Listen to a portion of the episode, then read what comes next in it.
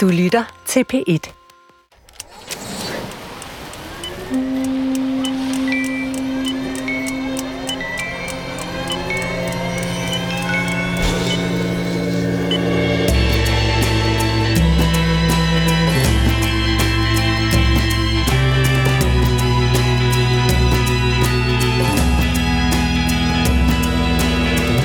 Fleste af os har vel på et eller andet tidspunkt knebet en tårer, når vi så tv-programmet Sporløs, hvor mennesker tager ud for at jage et familiemedlem, som lever et eller andet sted ude i verden, uden at der har været kontakt, måske i årtier, men som regel aldrig. Og hver gang viser det sig, at de familiemæssige bånd, blodets bånd, er bumstærke på tværs af kontinenter og kulturer. Men indimellem kan man vel godt komme til at spekulere over, om det virkelig altid er så enkelt.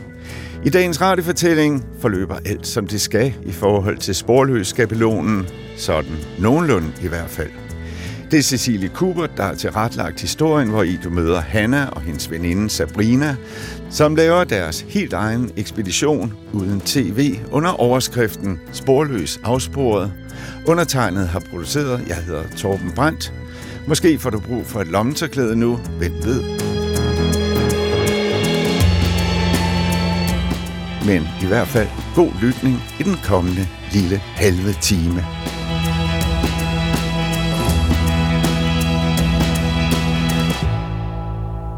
Mi Buenos Aires querido, cuando yo te vuelvo a ver. Øhm, nu er det helt falmet. Man kan slet ikke se farverne længere, men det kunne man dengang. Min far er sådan ung, meget flot fyr med smilehuller og helt sort hår i jeans og sådan hvid polo. Meget flot mand. Ja, det var det eneste billede, jeg havde af ham og hans forældre, altså sådan en del familiemedlemmer på billedet, nogle børn og sådan. Men de ser glade ud, og så kan man lige sådan drømme sig til de sydlige himmelstrøg der, når man kigger på det og forestille sig, hvordan de er. Og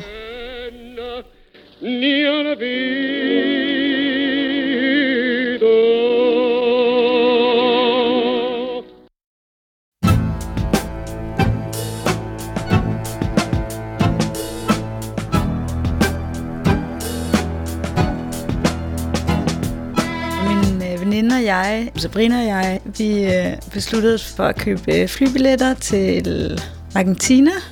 Og øhm, hun havde en kæreste dernede. Han boede i Buenos Aires, så det var oplagt, at vi ligesom tog derned. Og så var tanken, at vi skulle til Mendoza og prøve at finde min far. Fra da vi havde den snak første gang, og til vi bookede billetterne, er der gået rigtig kort tid. Og fra derfra til vi så tager afsted, er der også gået kort tid. Og det hele er ligesom noget, der er kommet i stand rigtig hurtigt. Jeg skriver selvfølgelig hans adresse ned. Jeg havde ikke noget telefonnummer eller noget, så jeg tænkte, nu tager vi bare der ned og så tager jeg hen til ham. Måske lidt overilet, ikke, når man tænker på det i dag. Så ville jeg nok have kontaktet ham i forvejen. Det ved jeg ikke. Det var åbenbart lidt svært, tror jeg.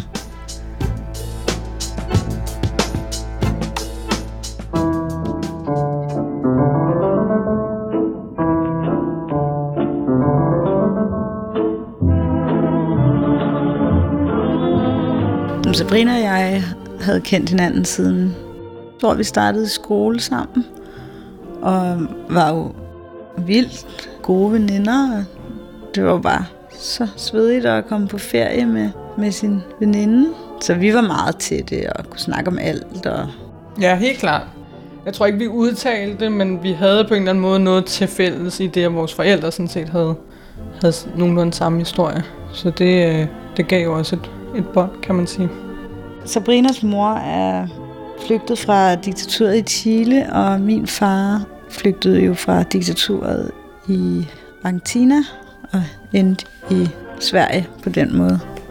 Så det har vi helt klart haft til fælles, og vi begge to taler spansk og ja, har rødder i Latinamerika.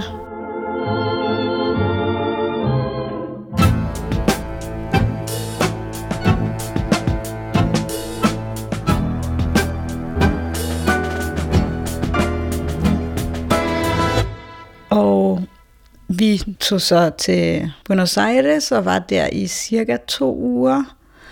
Og så resten af tiden i Mendoza. Sabrina og Ernesto, der hendes kæreste, de tilbød at tage med, så vi kunne følges derned. Det var meget rart. Der, det var sådan en ret lang bustur jo. Og det er så her på bussen, at vi sådan for alvor begynder at, at, at tale lidt om, da jeg får spurgt lidt mere ind, sådan, for jeg vidste godt, at de havde skrevet nogle breve, og det var sådan set sådan, nogen havde hans adresse, men hvor mange breve drejede det sig egentlig om, og hvornår var det egentlig, hun havde hørt fra ham sidst, og, og så det er sådan, gud, det er flere år siden, at du sidst har haft skrevet med ham, og kan vide, man så kan stole på den adresse længere, og det er der, jeg begynder at forstå sådan alvoren i vores lille mission.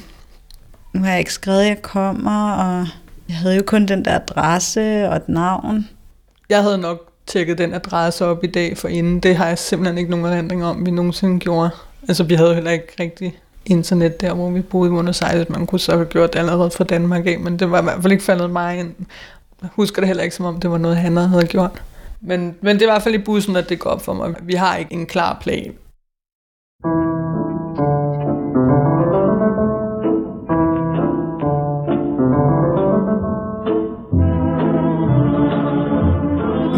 Altid været åben omkring, hvordan han kom til Sverige, hvor jeg er født, hvor min mor boede på daværende tidspunkt. Og jeg vidste, at jeg havde to ældre brødre øh, fra et ægteskab fra før han mødte min mor. Så det var sådan det.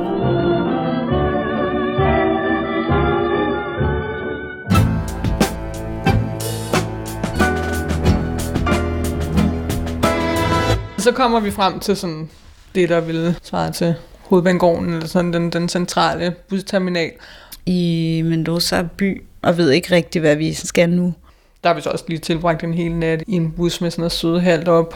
Så der sidder vi sådan lidt og så småt begynder at vågne, og der slår det mig helt klart, at det er sådan, okay, hvad skal vi nu? Eller sådan, har vi et kort over den her by? Har vi sådan, hvad var det, du sagde, den der adresse var? Og Vi begyndte at spørge. Der var sådan ikke rigtig nogen, der kunne genkende den der adresse, tror jeg, men vi blev vist hen til en bus, som vi så skulle tage. så ser vi på sådan en 5A-lignende bus, som, som sådan starter fra byen og kører ud af, og Vi spurgte buschaufføren. Han var ikke helt klar over det, så han spurgte en af passagererne. Og så var der flere og flere, der blandede sig. det var ligesom om, sådan, så blev den taget videre, og andre stod og snakkede om det, og sådan, nej, er det der? Og det næste var spørgsmål om, hvor vi så skulle af, hvilket stof, der passede til, til den adresse. Og der var ikke rigtig nogen, der sådan kunne give os et klart svar. Eller det virkede lidt som om, at den ikke lå der, den adresse. Og så var vi bare, fuck, hvad gør vi så?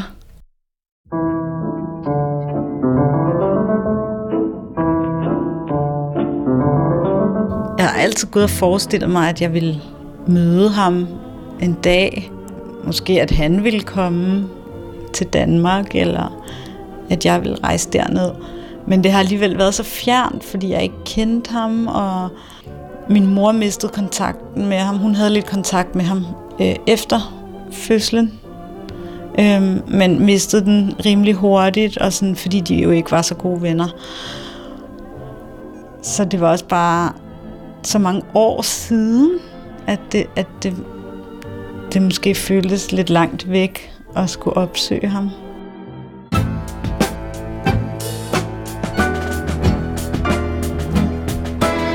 Og så lige pludselig gik det lidt stærkt, fordi der var nogen, der mente, at nu var det nu, og nu skulle vi altså af.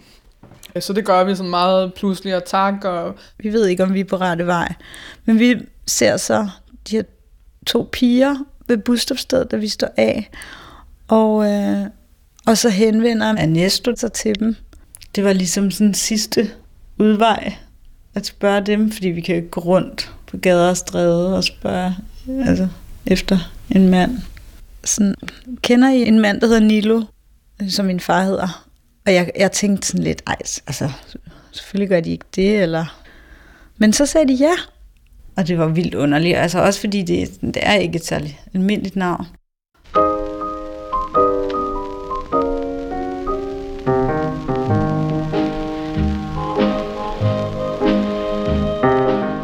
Jeg tænkte, at han var en rigtig sød og venlig og glad mand. Det var sådan, han så ud. Og rent ideologisk, så vidste jeg jo på en måde, at ham og min mor havde de samme politiske holdninger, og det havde jeg jo også fået med mig, så på den måde kunne jeg jo godt se lidt op til ham, og have en eller anden forståelse for, hvorfor han var rejst, ikke? Det hun havde fortalt mig, han var sådan frihedskæmper.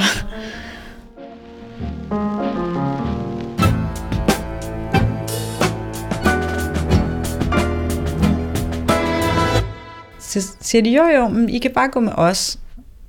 Så viser det sig så, at den ene af de her piger, hun, hun følger os hen til et hus, hvor hendes kusine bor. Og hende her kusine, Romina, som vel er en tre år yngre end os, eller sådan noget. Hun er kærester med en, der hedder Lukas, hvis mor er min fars elskerinde. Romina, hun ringer så til hans kæreste og siger, jamen Nilos datter fra Danmark er her. Og så, så vil hun så vise os hen til elskerindens hus. Øh, og imens så ringer de så til min far, som er på arbejde, og siger, din datter er her fra Danmark. Mi Buenos Aires querido, cuando yo te vuelvo a ver. Så han kører hjem, mens vi så bliver fuldt over til det her hus, og vi går gennem de der sådan, fattige kvarterer, og sådan, der er jo ikke nogen turister sådan nogle steder, altså det var sådan, jeg tror folk glodede lidt på os, det var lidt mærkeligt. Men så, når vi så nærmer os øh, huset der, så, så kommer min far faktisk kørende i sådan en pickup. Ja, det var ret vildt. Og jeg vidste jo lidt, det var ham, fordi han stoppede og sådan stod ud, og så... Der trækker vi os lidt tilbage, Næste og jeg, og, og de går sådan hinanden i møde. Og så mødtes vi lige der ude på vejen på grusstien, mens de andre de stod op af huset sådan og kiggede på tilskuere. Det var også sådan meget, meget emotionelt, meget vildt. Det var øh, et filmøjeblik, altså sådan, hvordan man sådan ser dem i profil, og de bare ligner hinanden fuldstændig, og går i nogenlunde samme tempo mod hinanden, og så er det sådan omfavner hinanden, og så var det bare sådan noget af det mest rørende, man nogensinde havde set. Han havde sk- skjorte og kopperbukser. Kulsort hår og meget solbrændt og sådan, så meget sådan indiansk ud. Øh, Der lignede han bare sådan en mandlig udgave af Hanna. Sådan samme det, karakteristiske næse, øh, tætte øjne. Nogle af de der træk, som man, man kender fra Hanna og kan se med det blotte øje, ikke stammer fra hendes mor. Det kan, der kunne man se, at det stammede helt klart derfra. Og så, øhm, så sagde vi jo hej og græd lidt og grinede lidt, og det var sådan noget, man har gået og tænkt på hele ens liv, som bliver til virkelighed. Men det bliver jo aldrig sådan, som man tænker, det bliver. Men det var bare som om, det var, sådan, det var helt starten på noget nyt, følte jeg.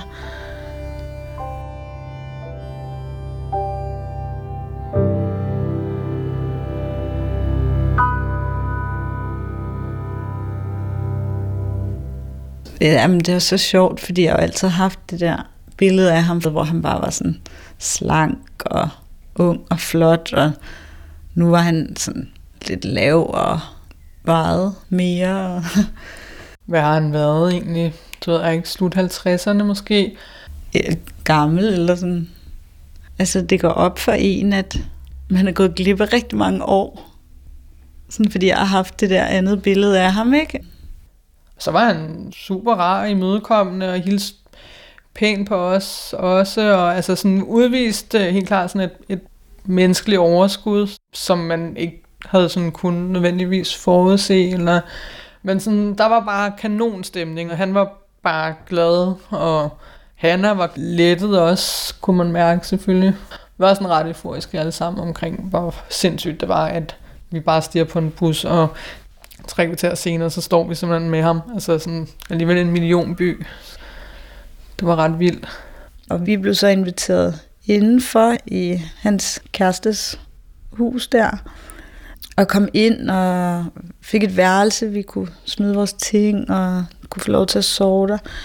Sabrina og Nesto blev der også og sov den første nat, ikke? Og så var der middag om aftenen, og det var vildt mærkeligt. Så sidder man der, sådan et helt fremmed land, med en hel masse mennesker, man ikke kender, i et hus, man aldrig har været før. Det er så nyt og fremmed og føles som en drøm, men alligevel så betyder det så meget at være der og sidde der, ikke? Men så fortæller han jo, at, øh, at han er gift, og han skal hjem til hans kone, og jeg synes, det er sådan lidt mærkeligt, at jeg skal være der, og han går, fordi jeg er jo kommet for at se ham. Altså, det har jeg det meget ambivalent med. Hun er jo vildt sød. Hende elsker inden. Rigtig godt menneske. Men det var mærkeligt at stå der hjemme hos hende. Fremmed menneske. Og, og hvad skulle jeg der, altså? Sådan.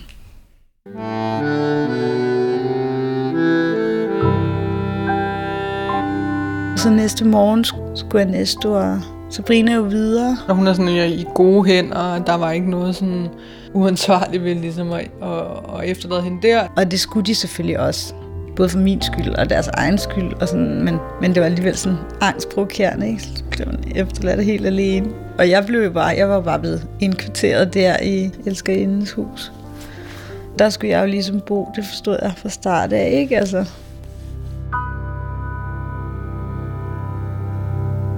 det var det vildt mærkeligt, at han kørte sådan et dobbeltliv. Det ved jeg ikke. Jeg tror, det er måske næste dag, jeg spørger ind til det. Øhm. Og han tager mig faktisk også med hjem og viser mig hans hus. Og det er sådan lidt mærkeligt, fordi så hænger der jo billeder af sådan alle mulige i familien. Og sådan. Men der hang jo ikke noget billede af mig. Og jamen, det, det gjorde der så ikke, fordi at han så ikke havde fortalt sin kone om mig. Ja, så jeg kunne ikke komme der hjem, mens hun var hjemme, så jeg var der kun den ene gang, og det var også derfor, jeg skulle bo hos hende den anden. Det var bare meget sådan sigende. Jeg har bare aldrig været der i hans liv, og jeg var det heller ikke rigtigt der. Jeg fandtes ikke rigtig vel, sådan. Øhm, han sagde, at hun var syg, og at hun ikke havde kunne få børn, og sådan så det ville være lidt hårdt for hende. Og det, det kunne jeg også, ej det ved jeg ikke, om jeg kunne, jeg kunne, jeg kunne da godt have forståelse for det, men det er alligevel lidt mærkeligt ikke at fortælle om. Altså mærkelige ting at lyve om. Og jeg tror også, det var derfor, at altså nu kan jeg se, at det var derfor, han satte sig op imod, at jeg skulle møde mine brødre.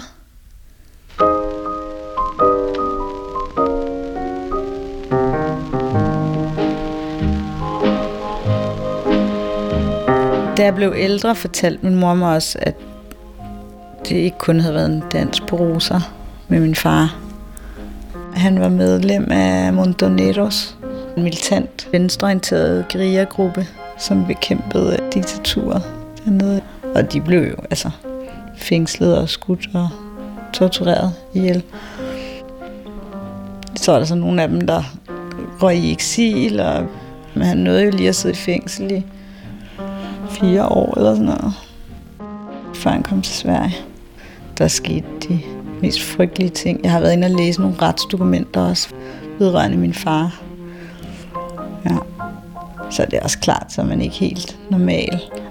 Altså, det er også svært at sådan bebrejde ham noget, når han har været sådan noget igennem, ikke? Men alligevel.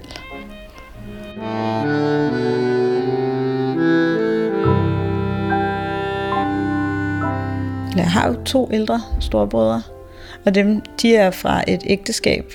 han havde, før han mødte sin nuværende kone og min mor og det hele. Så dem har jeg ligesom altid kendt til, så dem vil jeg selvfølgelig gerne møde. Og der var ikke ret mange dage til, at jeg skulle rejse hjem. Og han havde ligesom udskudt det, min far udskudt det, udskudt det. Jeg havde prøvet at spørge mange gange.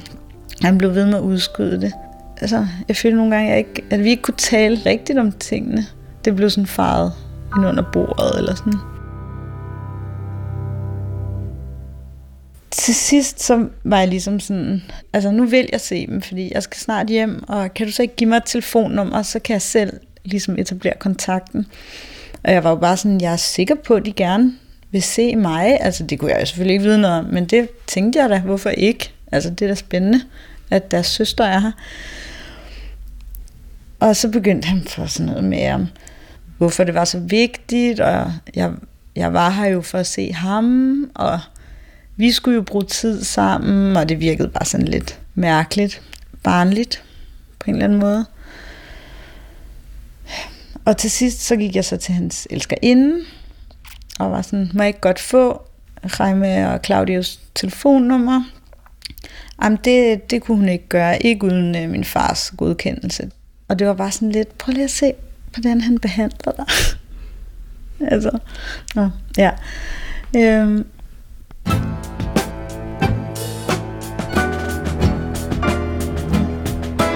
Og så pakkede jeg mine ting, og så troede jeg med at tage til Chile, fordi det lå lige på grænsen til Chile, ved foden af Andesbjergene, hvor vi var, og sagde, at så ville jeg altså rejse væk og sådan noget.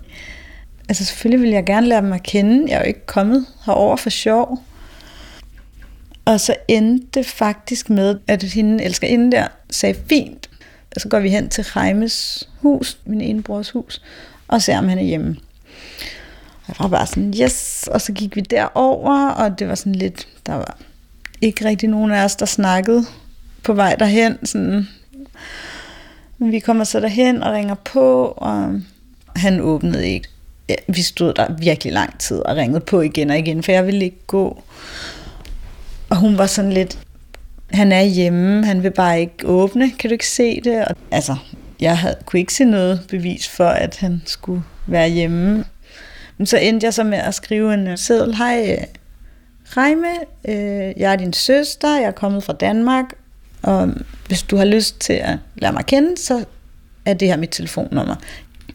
Og så gik vi så tilbage, og der var ikke nogen af os, der rigtig snakkede sammen, fordi hun blev bare ved med at sige, sådan er han bare, han er mærkelig, og han vil nok ikke se dig. Og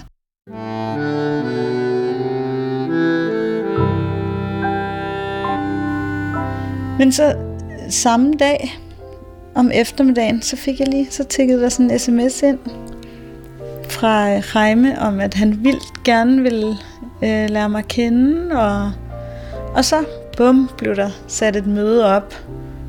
Og så brugte vi sådan en hel eftermiddag sammen. Og det var bare vildt fedt. De var så søde.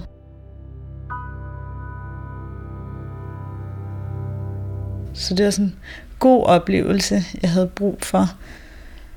Men øh, jeg har jo aldrig, nu tænker jeg jo, at min far altså satte sig op imod, fordi at de jo kender hans kone. Altså jeg tænker bare, jo flere der skaber en relation til mig, jo større chance er der jo for, at hun finder ud af noget. Ja, det ved jeg ikke, det må jeg jo bare tro. Ellers er det godt nok mærkeligt, at han... Og det, det satte jo bare et eller andet spor. Altså det er da for underligt. Sådan, og jeg vil ikke have lyst til at tage ned alene igen, fordi jeg synes, det er hårdt at være alene med alle de der mærkelige tanker, og at man ikke kan snakke sådan lige ud om tingene.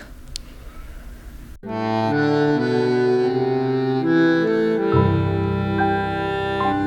har jo aldrig sat familie forrest. Det har altid været de der altså, politiske kampe, der er fyldt mest jo ikke. Det i sig selv har, har jo givet et billede af, at han i hvert fald var, var idealistisk. Men om han så var sympatisk og sådan noget, det har hun jo ikke vidst. Så på den måde har det jo kun været den halve. Eller øh, bare en brygdel af, hvad manden har været i det hele taget. Hun var heller ikke overrasket, så jeg tror på en eller anden måde bare, det sådan lå meget godt i tråd med det i øvrigt sådan lidt øh, spraglet billede.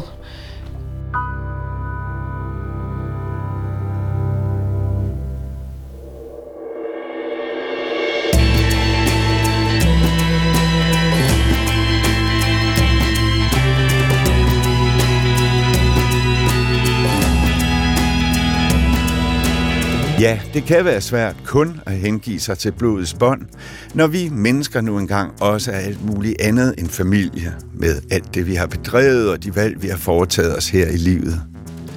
I dag har Hanna ikke længere kontakt med sin far i Argentina, men hendes billede af ham har, som vi hørte, altså fået flere nuancer end før hun tog afsted. Og det var Cecilie Kubert, der tilrettelagde denne radiofortælling, sporløs, afsporet, og jeg producerede, jeg hedder Torben Brandt. Har du selv oplevet en dramatisk historie i dit liv, som du synes, vi skal se nærmere på, eller kender du nogen, der har en overraskende historie, så skriv til os på radiofortællingersnabelag.dr.dk, hvor ædet staves A-E.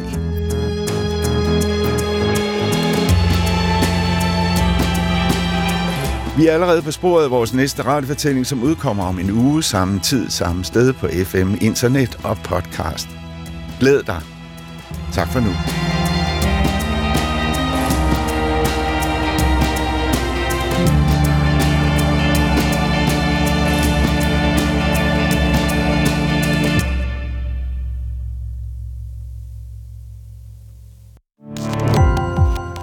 Gå på opdagelse i alle DR's podcast og radioprogrammer. I appen DR Lyd.